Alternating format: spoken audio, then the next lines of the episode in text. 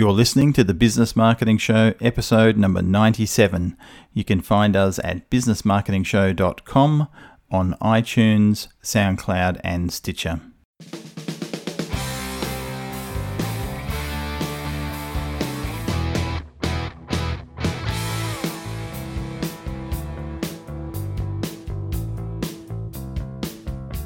Hello and welcome to the Business Marketing Show. I'm your host, Brendan. I'm here with my co host, Ed. How's it going, Ed? Excellent, Brendan. How about yourself? Good. What are we talking about today? We are talking about having multiple streams of traffic for your business and not just relying on social media as your core business activity. Uh, unfortunately, these days, a lot of people seem to think that the website is not important, which is just not true. It is more important than ever. And a lot of people are discovering the need to have a stronger focus on their website. And that ultimately, social media, which is something that you really don't control, you don't own the platform, is a source of traffic. So, we're going to talk about lots of other sources of traffic you can focus on with your business so that you don't just have a one legged bar stool. Sure. Do you think that's because uh, there's a lot of Facebook ad consultants in the market? Do you think that's part of there's like social media consultants. What do you, what do you think? I think it could be uh, social media consultants. Uh, a, a, bit like weeds at the moment. They're popping up everywhere. Sorry, social media. Sorry, sorry, social media consultants.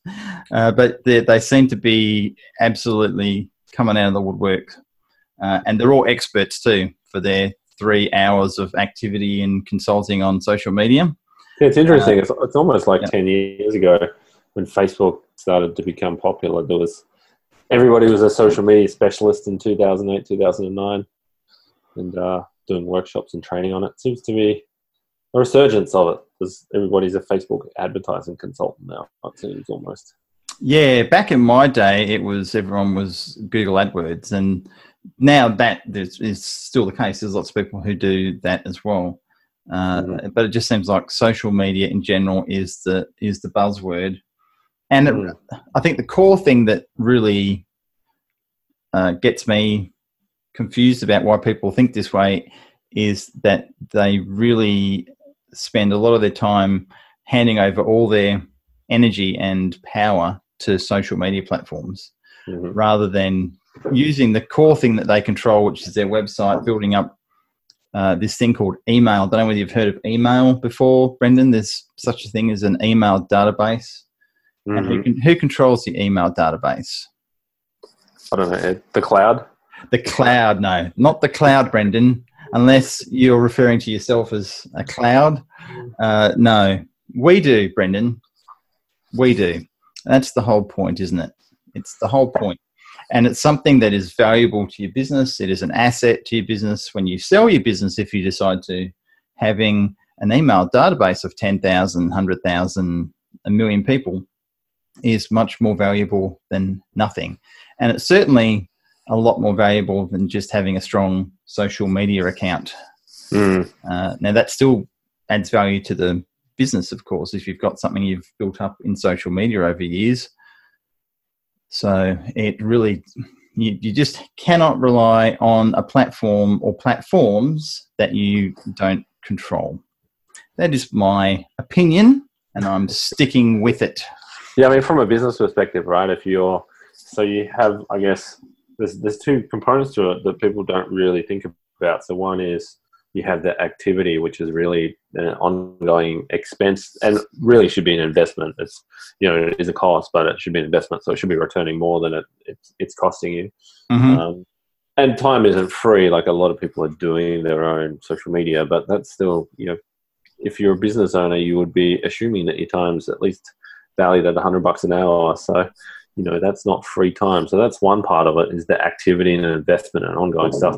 But then the other part is the asset. So you're building, you're making this investment to build this asset. And, you know, as anybody who's spent time on Facebook knows, they change the rules or has had a Facebook page, they change the rules so often. Like Facebook wants you to pay to access that audience. So, you know, you yeah. build up this asset, then all of a sudden they change the rules, and this asset loses its value. Like it has no more leverage. It doesn't have.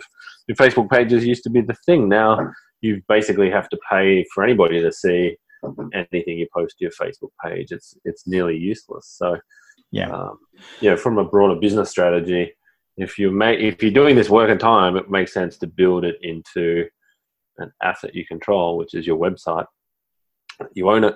You're not, you know, the rules aren't going to change. So when it's your website, it's your brand, and we've, you know, we've talked about some of this stuff before that a lot of people don't Yeah. value the website because you know they don't think that the you know the the rankings, their brand, and everything else is tied to that website. But it Yeah. really is.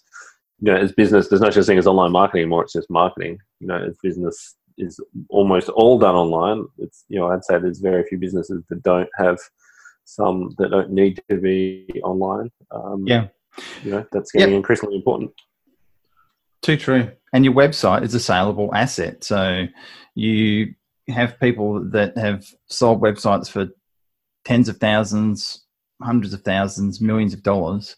Mhm. And we're not talking about domain names separately. We often discuss domains and the separate value in a domain, but you can go on uh, different places like uh, Flippa, that's F L I P P A dot com. I think that's the spelling of it, Mhm.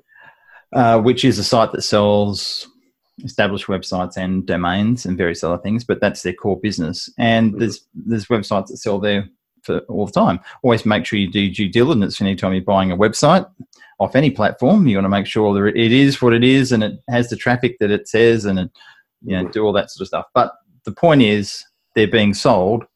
And if you've got a business that you want to transition out of, that you don't want to do anymore, if you have uh, a track record and you can demonstrate the traffic, uh, you can demonstrate that you've got a database that you mail to that makes money from products or services, it makes it a much easier prospect to sell that Mm. business. Yeah. And that's obviously just one key area of selling business.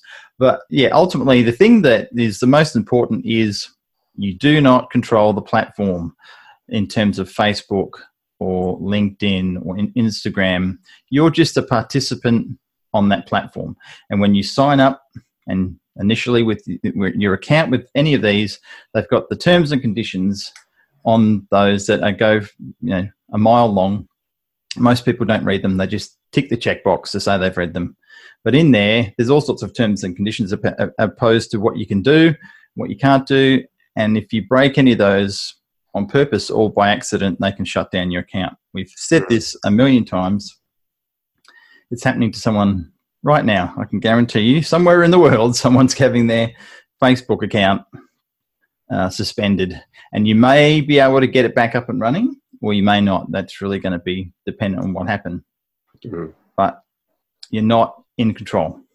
Yeah, it's interesting. So I hear a lot about Facebook pages, Facebook groups in particular, YouTube channels getting shut down, Mhm. and not even. I mean, they're not particularly doing anything questionable. Um, it's you know at the scale these these companies operate at, a lot of the stuff is just automated. It has to be Mm. uh, backed up by you know a, a team of people who just click buttons in India. So Yeah. you know it may not even be something that you've done that's particularly egregious, or you know Mm. it's just flagged something in their system and they've shut you down. So Yeah, yeah, and and often it's something innocuous. And if a, if a human with a brain had you know, looked at it at the other end, they would have said, "Oh, okay, I'll see what's happened here," and they wouldn't. They'd maybe give you a warning or they'd give you a heads up that this has happened, but no, they just go stop. Yeah. And you know, if, again, there's people who have their main source of traffic is coming from social media, Yeah. uh, which is a scary place just to have the main source of traffic. Yeah. So what we're going to do is I'm going to share my screen now. We're going to talk about something that you and I have been talking about for a long time at Mhm. workshops that we've run. We call it the digital marketing wheel or the the marketing hub. It has all sorts of terminology that we refer to it as. But uh, what it is, and for those who are listening, uh, I'll try and describe this to you. Uh, say when you're listening, driving in your car or riding on your bike or whatever you're doing, you'll you'll be able to picture it. Uh, otherwise, go and watch the video on the website or on YouTube, and you'll be able to see what we were talking about. We'll also uh, leave a link to it in the the, the uh, website uh, podcast description as well in the show notes. Hey, Brendan. Mhm. Yeah, Brendan says yes, and if he says yes, it means it's going to happen. So I will share the screen with you now. Okay, has everybody got that up? Yeah, there we go. Let me slide my pictures of others out the way there. So what we're looking at is what I would classify as a bicycle wheel. So picture a bicycle wheel. You've got the outside rim of the bicycle wheel. You've got the center hub of that bicycle wheel, and then you've got spokes going in and out. I think most people uh, have seen a bicycle wheel in their life. So picture that, and then on the outside, so on the the outer frame or the outside wheel of the uh, the bicycle, we've got different things that we would classify as traffic sources. Some of these are two way, coming in, coming out. Some are maybe just one directional sources of traffic. But in, in general, uh, a lot of these are feeding in and out of your website. So, as an example, working from the top, we've got website design. So, what you do on your website, how you structure your website, uh, has a big influence on what happens when people actually get to it. So, that's a core thing in terms of having the right design and layout for your website to start with. Um, we've got email marketing. Uh, and email marketing, as we mentioned before, it is something that you control in terms of the traffic that you can get into your website, get them on a database, and then you can email that database for as long as you run the business, and as long as you do it ethically and and uh, with some smarts, and don't just piss everyone off sending them lots of It's it's probably also the cheap one of the probably the cheapest marketing channel out of all of those as well. Um, absolutely yeah, because once you've got them, it's not costing you anything to email them. Yeah. So w- once they're on, and this is why it's a critical thing that so many people, I still am amazed, don't seem to do it, is they don't get people on their email marketing database. I know personally, everyone has uh, a lot of um, emails that come into their their, their inbox. if They're time poor. And uh, one of the common things that people say to me is, "Oh, email marketing is dead. No one reads emails anymore. Young people don't check their email." And there, is- there is some significance to some of those statements, and so, and it warranted. But ultimately, if you really want something and you're keen on receiving that information from whatever you sign up to, uh, then you'll at some stage make an effort to read it. Now, I don't read all of my emails straight away. I have a lot of things that go into folders. And then when I have a moment, I'll go and look at all the emails that have come in. Now, if they're time sensitive emails like special offers, then you could miss out. But if it's content that you just want to look at, read, or watch, then you, you know you could look at something a month after it's come in and it's still just as relevant. Mm. Uh, so you don't necessarily have to action all of your emails that come in at the same time. So, uh, and I know I've made a lot of purchases over the years and recent years for offers that come in via email. So it, wor- it works. There's no two ways. It may not have quite the power and the open rate that it used to 10 or 15 years ago, but email marketing is not dead and it's not going away probably in my lifetime, I can't imagine. Yeah, we, I think we did an episode on email marketing. One, so email marketing is generally done pretty badly, especially by small businesses because they're trying to replicate big businesses who don't do it very well at all. Um, True. like I, well, I mean, the thing we said in that episode and what you know, we say to clients all the time is write the if you're doing email marketing, write the email as if you were emailing one customer directly. Write it in that style, personal, one to one. Yeah. You know, you wouldn't do anything kind of scammy or flaky or pushy in a one-to-one email. You probably wouldn't. Uh, maybe some people would. Um, but if you Mm. write, if you, you know, even writing, doing the email marketing, writing the content initially, I just load up my my email client and just write it in there. That's the easiest way to do it because it's kind of like I'm in that email mind.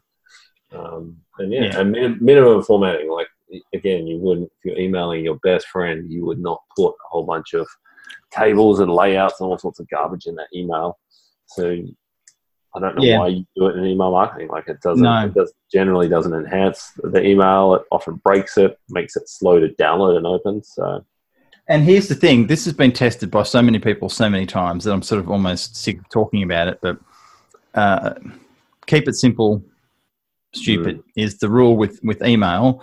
Uh, a lot of people, because they have all this fancy HTML editing and can make emails look all beautiful these days. Time and time again, it's been tested that simple, plain text emails convert the best. Well spaced out, easy to read.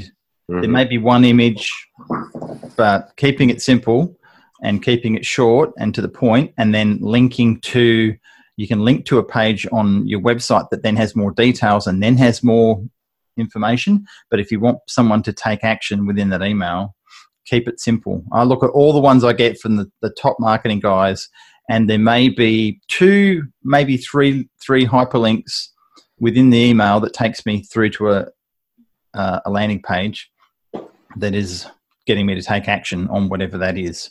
Mm-hmm. So you don't have to have looking super sexy with images and flashing things and mm-hmm. which I, I, get some emails like, oh, this is it's too much. You don't have the time to look at it, and people are looking at it more than likely on their phone, so they've got a small screen anyway. so keep, yep. keep yep. All right, that's enough on email marketing. Let's go to the next one on the right, which we're looking at now, is YouTube. Now, this one is a biggie. Brendan, what are your thoughts on YouTube? Well, it's the second biggest search engine, so it's it's kind of important. Um, yeah, I mean, you could probably put YouTube slash video because Facebook is is a very powerful video platform. Yes, you could um, absolutely YouTube, yeah, or generically video for sure. Yeah, yeah, sure. Um, yeah, I, I, I mean, we we have clients who have very beautiful videos done, and they're just um, you know they haven't uploaded them to YouTube, for example, or they haven't optimized them, or they just haven't you know you know they haven't really thought about how YouTube is part of the picture. Um, so I, I think if anything, YouTube is underdone by most local businesses, probably the people who are listening. Definitely. Uh, so yeah, and generally speaking, we say now YouTube have just changed the way video embeds work, so they're not as great as they used to be. Um, they, they changed no. some of the embeds, so they're geared towards pushing traffic back to YouTube. Yes, which um, absolutely brings me to a point, to a, to a very good point, that the, the majority of people I'm talking with now, I'm recommending that they use a third party video host like uh, Vimeo or Wistia mm-hmm. to have their videos hosted through there, but played on their embedded on their website. Therefore, you have complete control. You don't have ads popping up, as you said, that then are taking the visitor back to uh, YouTube. Mm-hmm. Um, but having them on YouTube is critical because then you get the reverse happening. You get people who get exposure to who you are and your website, and you can have links in YouTube that go back to your site, and then you have offers through that. And it, again, it's a feedback to your website. So I think personally, YouTube's changed. It used to be probably a bit of a two-way street back and forth from your site to YouTube and back, but I think it's much better off now if you're purely using YouTube as a one-directional traffic in source. Uh, and yeah, there's a couple. There's a couple of thoughts I had about that. Is they um the, the new changes they made are horrible. So you can't remove the title at the top of the video like you used to be. Mm. The, it always shows. So when you finish the video, it always shows videos. You used to be able to turn that off. Yeah. Um, it, so by default, it shows all any channel's videos. Now, you, if yeah. you have that setting turned off, it shows other videos from your channel, which is kind of not great anyway. Um, YouTube is an important part of search. So you know, yeah, showing up in YouTube search and videos showing in Google search. Um, so there's, it's definitely important, and plays are a big part of ranking, like the number of plays and play time, mm-hmm. part of the YouTube or just general video ranking. Um, but yeah, I'd say if, if it's a critical video that's part of your um, sale system, like something a video on the homepage, yeah, you probably would be better off looking at something like Vimeo or, or Wistia that you have control over, where you can really like tune those settings so the mm. video mm. isn't pushing the traffic off. And I see that quite a lot actually, just generally speaking about pushing traffic off to these platforms. One of the most common mistakes I see made is people who have the header of their site and 20 different, or not 20, but 10 different social platform icons in the header, which really doesn't make sense to me because why? I don't understand why you'd have someone come to the website and then you want to push them off to a social platform. Yeah, no control. It's a distraction-rich environment. So, very like said, very good point. we don't want to be pushing out of the website to these platforms. We want to be pushing in the other way, ideally. Yeah, yeah, and I, have seen a lot of big companies starting to change that. It used to be back in the day that have these massive social media links for Facebook. Follow us on Facebook, and blah blah blah, whatever. Uh, connect on LinkedIn, whatever the, the, the button was. I'm going, this doesn't make sense. You're, you may as well have just have links going to other people's websites. Say, just go and visit this random website because yeah, okay, you're sending them to a page that's related to who you are and what you do, but you've already bloody well got them to your website. You've already got them in the thing you can control the most. You can craft and, and sculpture whatever you want on your site and not be beholden to Facebook or Instagram and getting slapped on the wrist by someone saying, mm-hmm. no, you shouldn't do this. Mm-hmm. So uh, make, make sure that, yeah, you, you, you're not sending all your traffic away for no reason.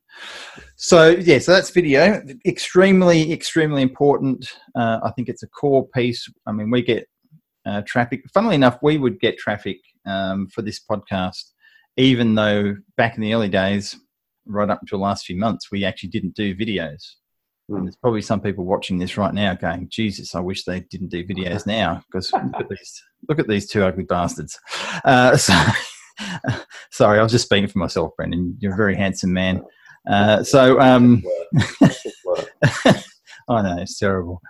Uh, anyway, so uh, I think YouTube is is critical for most small businesses to get get something on there. I say yeah. the second biggest search engine on the planet, still it's owned by by Google. Uh, yep. It's all part of part of their system. But why wouldn't you want to have a, a presence? And, and, we get our traffic source from there as well for stuff we're doing. So next one. Well, social media. We've sort of really done that one. I think we've we've hammered social media. Mm. Social media is obviously a critical part uh, in terms of uh, uh, building a brand presence and, and and getting traffic. Just always be aware, as we've said, you you don't have any control over any other platform other than your website. Ultimately, the rest are just uh, you're at the mercy of whoever owns the platform. Yeah, I think social media is. It's safe to say it's generally pay to play now. Like uh, it has yeah. a little bit of organic reach, which means you know you post something on your Facebook page, maybe five percent of the people will see it, but uh, mm.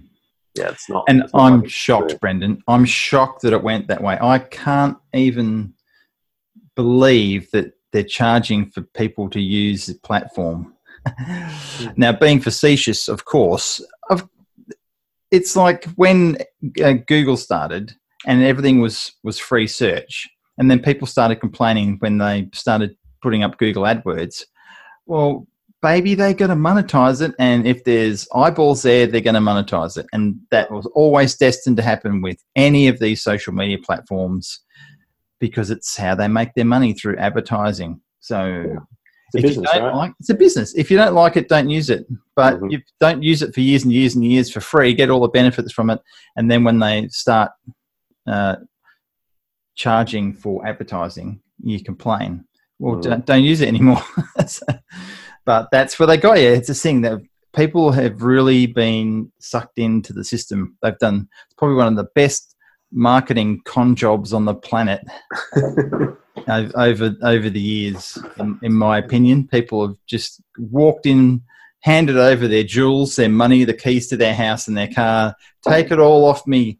Take it all off me. Facebook, Google. Well, yeah, I mean, the people voluntarily give these platforms all these details, right? Like, yeah. Yeah. And look, here's me with Google on my, you know, look, we work with Google, but you got to, you got to, you know, the whole do no evil thing is a lot of crap in my opinion. Yeah, they're, they're in the bit but they make money, billions and billions of dollars. That's that's why. That, that's exactly it. So, or you you just buyer beware. You've got to know who you're playing with, hmm. and don't cry, uh, your milk when things go wrong. Don't even know if that's a saying. I may have just made that up. I never cried in my milk. Yeah. On the, on the flip side, there, on the you know, not to leave it on a a, negative. Yeah, let, yeah, yeah. That's what Facebook, you know, Facebook ads in particular can be very powerful in terms of um, absolutely getting, getting, exposure out. I mean, a lot of people use them incorrectly. So, you think about a marketing funnel, you know, Facebook ads are more top of funnel, so they're really about getting awareness out about a, a product, getting product in front of people. So, they're basically, essentially, the digital equivalent of print ads. So Hmm. Typically, what what we you know you pay for a magazine ad in the past, now you do Facebook advertising. So, if you're a, a, a business that you know it isn't necessarily a bottom of funnel business, or say you know your business would benefit from having more awareness, like a, a restaurant or a cafe, for example, then you know Facebook ads might be a very powerful medium and would be worth looking into, and potentially could be very cheap. Um, yeah, so. I, you're dead right. It's all understanding how to use the tool properly. And if you're not advertising on Facebook, uh, I think you're missing out. You've got to at least test it significantly mm-hmm. before you write it off.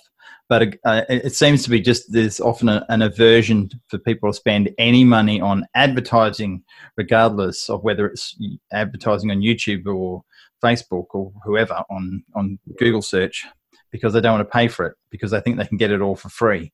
Uh-uh. Yeah. That's you're kidding yourself. Yeah. Kidding yourself. So yeah, social media, it's yin and yang. Just understand what you're doing. Uh, as Gary Vaynerchuk says, uh, squeeze the living daylights out of that orange. Get everything out of it that you can, uh, because you know the orange is YouTube, the orange is Facebook, and once you've squeezed that orange and the orange isn't around anymore, um, you've, you've got to go to what the next orange is. And you know, ten years ago, MySpace was the big thing. You know, no one ever thought MySpace would disappear. No one ever thinks that Facebook will ever disappear or Google. Mm-hmm. Um, people thought Yahoo would never disappear, and technically they haven't, but they may as well have. Yeah. so you don't know what's coming around the corner, what what the next platform is just take it and use it for as much as you can. Um, next, we've got one of your favorite subjects, Brendan. Yes, yeah, search engine optimization. So I think a lot of people do this badly. There's this, the old school mentality is do I rank number one or not, which is really not how SEO works at mm. all hmm. today.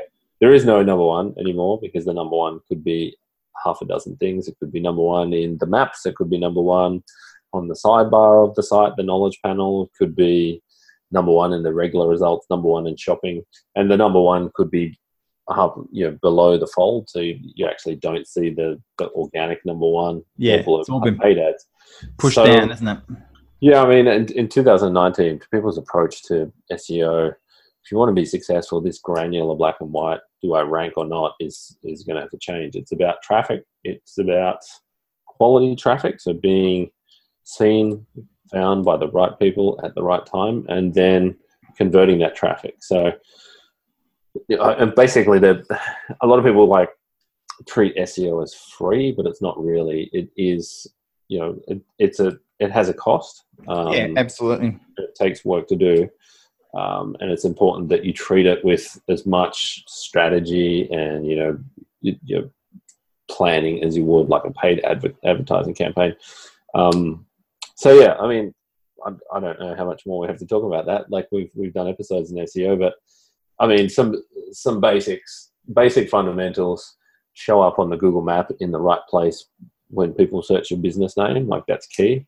Um, Apple Maps, Bing Maps. Um, and you know having a page of content for every location and every product and service you sell that would be the basics there but yeah. not, not, relying on on seo uh, traffic as your only source it can be very powerful when you get you know a lot of exposure but that can be taken away very quickly again because you don't control the platform or the rules might change or a competitor might engage an seo firm and and beat you so yeah yep and again, the reason why we're looking at this marketing wheel is so you, the more spokes you've got active, holding up the center hub, which is you, your your business, your website, then if any if any one of them fall over, you've still got support mm. from the other areas.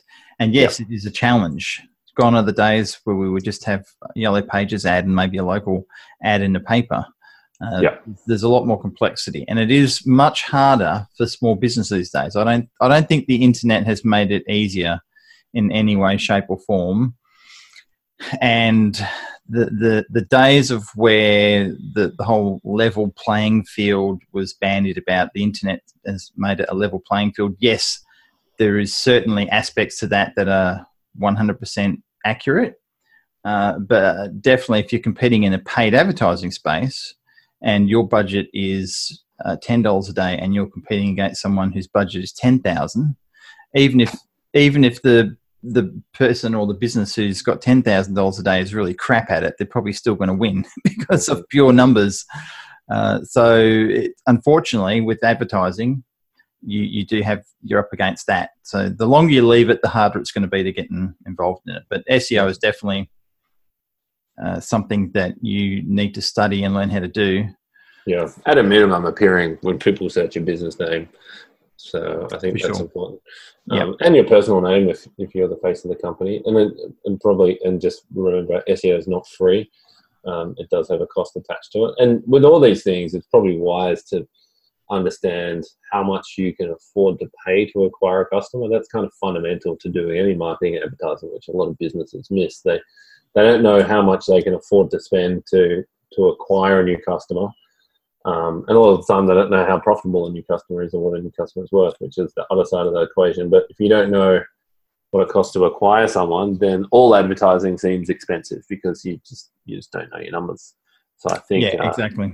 that would be an important box to check. You know, knowing what margin you're making out of whatever you're selling and how much you can afford to spend to uh, to sell that, so Mm. or acquire a customer for that. So Yeah. Because uh, I mean the cost of hiring an SEO agency, all our prices are going up substantially. Um, just because there's more competition, it's it's more complex. Yeah, it's it is. It's not not like it used to be, Yeah. uh, and unfortunately, there are some people who think the SEO is dead. Why I, I really have no idea. They think it it maybe is not as uh, it's not the only game in town anymore. I think that's probably more accurate. Yeah. Uh, so there's there's other forms of traffic outside of just Google and searching. So so naturally that's being being thinned out, but it's no less effective. Uh, just like email marketing, it's still it's still effective if done properly. Yeah, we probably need to put in here that's missing from this this image. And in relation to SEO and just generally, the, there are other traffic sources too and other search engines. So we talked about YouTube. You really need to be thinking about, depending on what you're selling, if you're shipping products, Amazon, eBay, Of course, Etsy, Pinterest, those would all be places where people are searching. So those, you know, yeah, there would be SEO for those, depending on what sort of business Mm. you have. Um, even iTunes. So yeah. Oh, look, absolutely. This is by no uh, no means the the be all and end all. There's there's many more options we could fit on this wheel, but we're just going to talk about some of the more common ones. Um, but you're dead right. There's lo- lots of different areas. The more you niche down, the more specific there are platforms that will be relevant for you, depending on what you're doing. Uh, next, blogging. Now, blogging is something that hasn't gone away. It's probably maybe not as popular. Uh, it's probably better termed as content marketing today would be yeah, yeah, content marketing. I mean, we've got a, we've got another part of the the hub here, which we talk about website content, and they're sort of they're they're one and the same in, in some ways, but you can you can do blogging uh, on third party platforms like Medium, Mhm. uh, where you're driving traffic through articles and content and, and and things you're writing through those that lead back to your website. So there's technically there's blogging on external systems and then there's blogging on your own website and it's still a combination of the two now technically when we post a podcast uh, we create a blog post and it's Mhm. got the uh, show notes and links so that would be classified as two things it would be classified as a, a podcast link but also a, a blog post so still still relevant Yeah. but yeah i think back you know 10 plus years ago blogging was the buzzword for sure. Probably not as much now. Yeah, I would say that with any strategy, with any content, you probably want to have a strategy behind it. Doing it for the sake of doing it is not a Absolutely. idea. So it needs to be rooted. If it, I mean, we're talking about business, so it needs to be rooted, connected to a business strategy. So Yeah. what's you know again we talked about you know you've got an expense or an investment. What's the return you're getting on that, and how is it building your online asset? Mm. And there very well, very well may be some of the things we talk about you don't want to do, which is completely understandable or may not be relevant. So that's why you, you pick and choose the things that are best suited to your business hmm and that you can scale because you can't do all this sort of stuff yourself. You're going to need to get help, which Mhm. is the other part of the strategy working out, well, who's going to help me do all this stuff? Mhm. Uh, if you think as a business owner you're going to run your business and then do all this at the same time, you'll burn out pretty quick. Mhm. So, um, next we've got display ads. So that's referencing the other side of the coin per se with companies like Google, where Mhm. advertising through their display network appears on other websites. We've all been on sites where we see text ads or banner ads pop up. Um, typically, if they've if they've done any type of remarketing, so tracking the user activity on a website, the your browser then gets cookied and you'll see ads that will follow you around the internet promoting things you maybe uh, didn't buy or uh, other items that are related to what you have already bought. Uh, so, so that all comes under the banner of display ads. It's a huge, huge part of uh, of Google, and it's also a huge part of Facebook because Facebook does remarketing as well, which is why when you're on Facebook, you're seeing all the different types of ads that pop up that are related to your specific actions and uh, user habits. What would you like to say about display ads, Brendan? Display ads are very powerful. They're uh, also known as banner ads, or were formerly known as banner ads. Mhm. Um, a lot of people discount them because it's it's complex to set up. And a lot of people there's a lot of buzz about Facebook ads and almost none about display ads. So I Mm. would just say if you are doing Facebook ads, it's probably wise to look at display ads. They are generally at least a quarter of the price and just as effective. So you actually have a bit more control with display ads than you do with Facebook ads as well. Because you have things like impression capping. So Mhm. means you, you don't spam people with your ads. I'm sure everyone's experienced that. Gone to a website and these ads follow you around the entire internet for Yeah. weeks or months in advance. So with impression capping, that doesn't happen because you only see the ads a certain amount of times. So Yeah. Yeah. And, and you can pick sites you want your ads to appear on. Mhm. Gumtree is a popular one in, in Australia for display ads.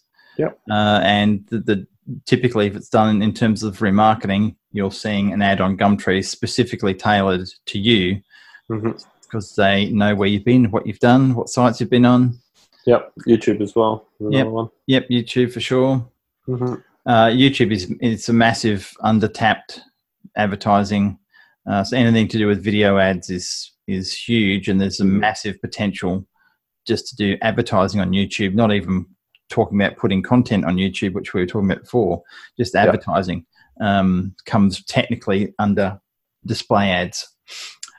So that's a big subject. So look into display ads. Again, a very strong spoke in the wheel if done cor- if done correctly. Uh, online PR or any PR, uh, but It's Uh, all the same. It's like there is no online marketing anymore, right? It's just PR. yeah, it's it's just PR. Yeah, uh, yeah. So you can submit articles to different PR websites. Uh, I've forgotten the names of some. I think Web PR is one. Um, Yeah. th- there's Okay. lots of Yeah, getting interviewed by journalists is a big one, or just just straight up PR is another one. Mm. Yeah. So um, PR is you know you, you spend some time crafting the story and and and talking about what your business is doing, um, and and getting that traffic is great because typically it's free traffic, Mhm. and there's lots of people I know they get exposure in terms of online PR, which is then picked up by uh, real world. When I say real world, like TV stations and hmm uh, news channels, etc. And then you you end up being on the circuit. This happens to people I know all the time. You you appear in one area, and then someone else picks it up, and you're sort of the the flavour of the week or the month, and hmm you get some free publicity from it. Yeah. So it's it's a huge uh, area that a lot of people don't even think about doing. So definitely that. Um, what have we got next, Brendan? We've got viral. I don't really know what what is what is viral. Well, I think I think viral just comes under the really any of the the, the topics of social media or, or YouTube. The potential for something that you've released to get shared uh, and and go viral. So it's not it's not one that you have a lot of control over, but it's certainly a lot of people who have any uh, interesting releases on on YouTube or social media and can end up having things that go viral. It Mhm. wouldn't wouldn't be something that you would you would count on happening, uh, but if it does, you can and and that often can be part of a, a combination of things that are happening with your with your PR that end up leading to, to viral related um, successes. Mhm. Uh, but yeah, not not one that you would you want to count on. I'm going to have a viral event. Sounds pretty bad as well. uh, but something to consider, and uh, I think there's a lot of uh, viral um, viral traffic that is a lot of it's you know predetermined uh, and pre-calculated. So sometimes you may think something happened organically that's viral, but uh, there was some structure behind getting it to happen. You could probably call that word of mouth would probably be less hypey and a bit more, you know, practical, I guess. Yeah, yeah. Good, good point. Yeah. Uh, next on the list is what we're doing now a podcast. Now, if you don't have a podcast and you're considering doing one, uh, I think it's probably one of the most popular upticks in in building a brand presence and building authority is having a podcast. And lots of people like Gary Vaynerchuk, it's one of the things they say. You there's very few people, if any, he doesn't think that should should have uh, shouldn't have a podcast. hmm Uh, and yeah, what are your thoughts, Brendan? Do you like doing podcasts? If, if Yeah, not, we can cancel it.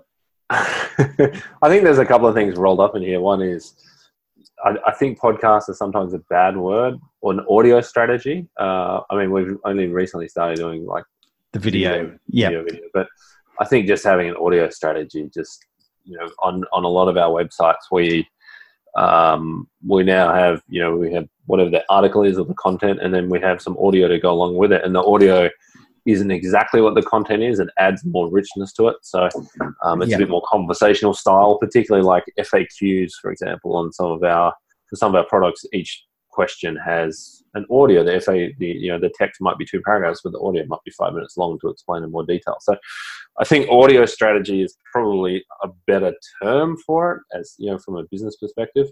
But um, you know, at least even just having you don't necessarily have to have a podcast, but just a couple of hours of audio on your website could be very powerful. Or getting interviewed on other people's podcasts is also yeah. That's, that's powerful another- absolutely.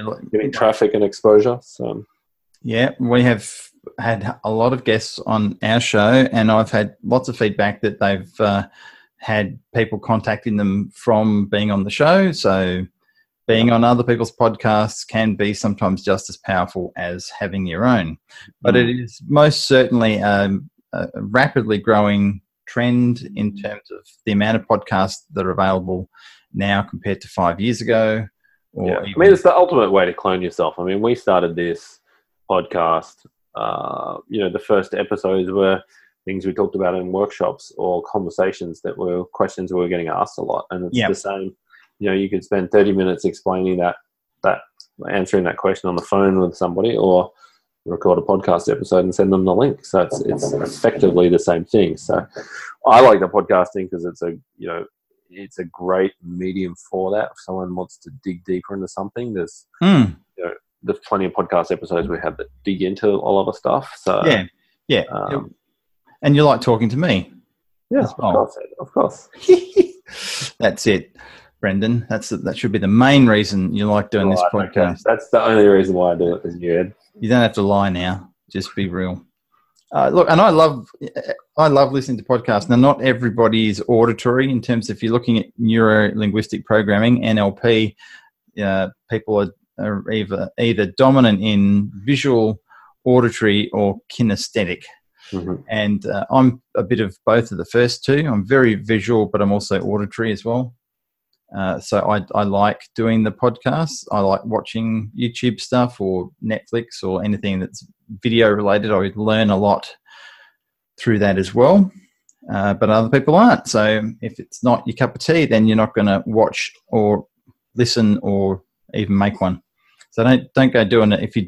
It's a it's a fair amount of work. So if you think of doing a podcast, you've really got to uh, be doing it for the long term because the average amount of podcasts that are done, so I've been told and read, uh, before people quit their podcast is about seven. Mhm. So we're almost at episode 100. This is this is I think episode 97. So we've got a few more to go, and then we've done 100 episodes, which is uh, not huge by many other standards, but I'm still impressed that we're doing it hmm and that you've put up with me for all this time. um, you poor bugger. Uh, All right. So next on the wheel, we're heading. We're almost done, and then we'll uh, we'll we'll finish up. Uh, one that we have touched on and mentioned several times over here. This is a very important spoke in the wheel, in the marketing wheel, is pay per click advertising. Uh, people think they don't need to do paid advertising, and this could be something that we, we you're paying for ads on Google, on Facebook, on Instagram, and dozens of other platforms that allow you to do paid advertising. Uh, it is great for testing markets, testing ideas.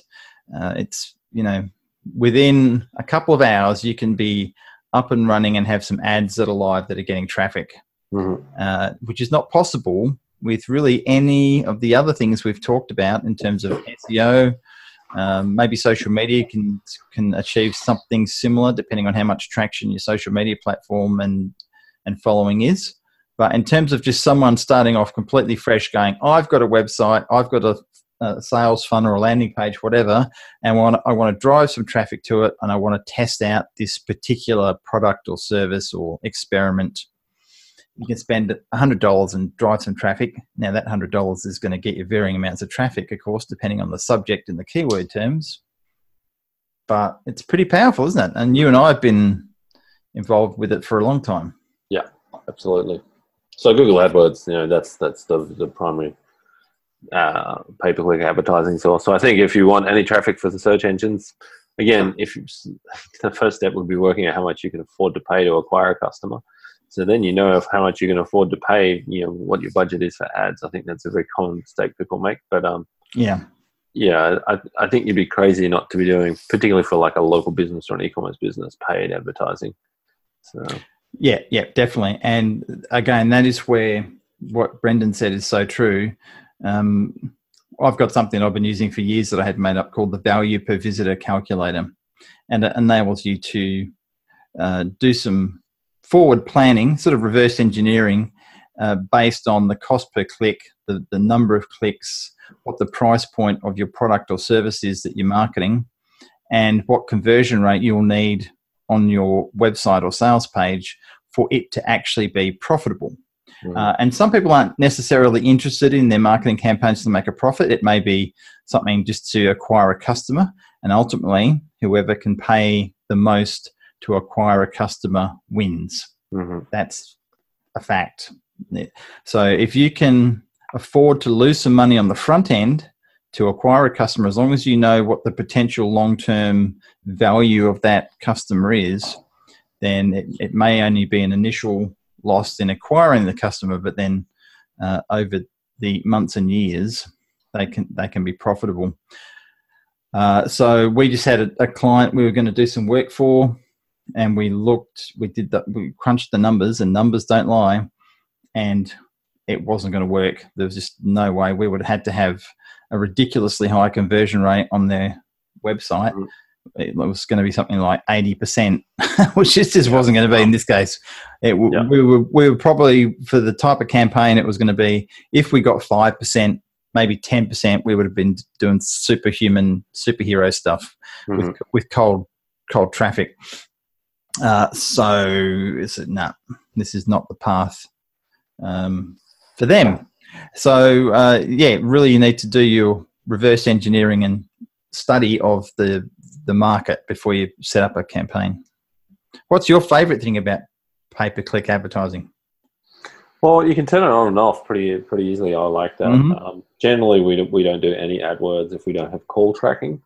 So that's a that's a big thing we changed in the last year or two. Mm-hmm. Um, because the the calls we use a tool called CallRail to track, you know, the calls that Call roll. CallRail. Oh, CallRail. Yep, yep. Yeah. Um, but yeah, I mean, you can track the numbers precisely. You know exactly what you spent, what's happened, and how much you're paying for those leads. Uh, And does CallRail integrate with with Google? Is is an Mhm. API? So okay. Yeah. So we can see exactly, you know, what where what ad campaign they came from, you know, where they clicked, whether they called from the search results or from the website, so all sorts of stuff.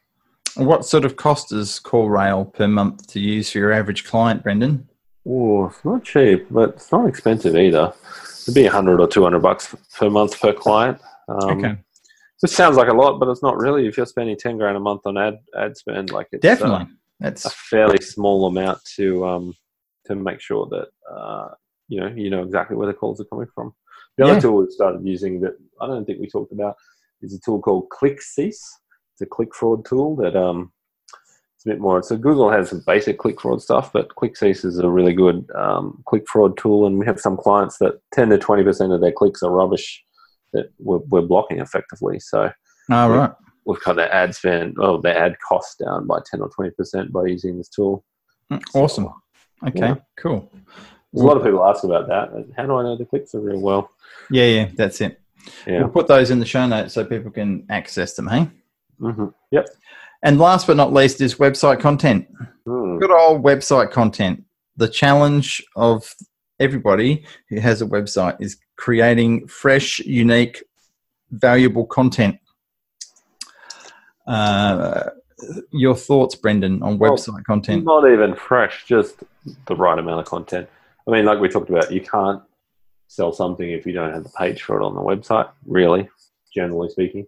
Mhm. So every product and service you sell should have a page on the website. Should be long enough, kind of two scrolls long, not more than one page for a product or service. That's a common problem we see. Mhm. Um, a page for each location. I think you know very few businesses would check those boxes straight out of the gate. I would say. Yeah, okay. And, and and not to get confused, I mean, website content could fall under the category or fall in with the category of blogging because it's it's content that's on your website, but it's it's two separate things. Yeah. And as you're talking about, uh, a, a lot of the content that you're putting on your site is sort of permanent content. It's not topical Yeah. As per a blog post would usually be.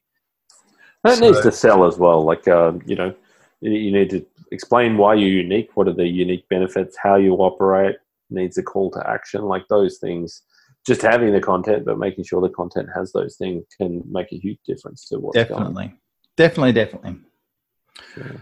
Well, we've gone around the whole bicycle wheel now, Brendan.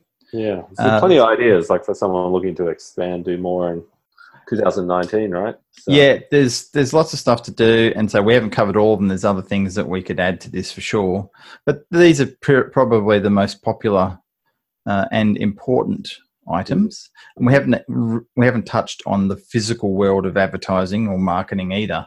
We haven't talked about TV advertising, yellow pages, which are still relevant to some people, to some demographics. Mhm. Uh, I did see a, a lone little yellow pages sitting out the front of this uh, commercial building the other day. It looks so small and tiny and sad. I ordered the ordered the yellow pages out. I've got one here in my cupboard. You you ordered one. Do you have to Yeah. order them now? Is that they're not just automatically deliver them I anymore? don't, I don't know, but I ordered one. I think I don't think they automatically get delivered now because they're probably all going in the bin. Um, yeah, I was Oh. curious. Well, one, I was curious, but also just to see. Um, you know, it's like the the big book of clients potentially. So Yeah, look, they still they still have some uh, some place. I don't think they'll ever completely disappear, but f- from what they used to be, boy oh boy, have Yeah. things changed. yeah, sure. Uh, but people who are in their 70s and 80s and 90s, uh, that's the core thing. I know my parents, that's what they use. They're, they're looking in the local newspaper or the West Australian, if you're in WA, uh, or Yellow Pages. That's what they know. They don't use the internet. So don't discount analog.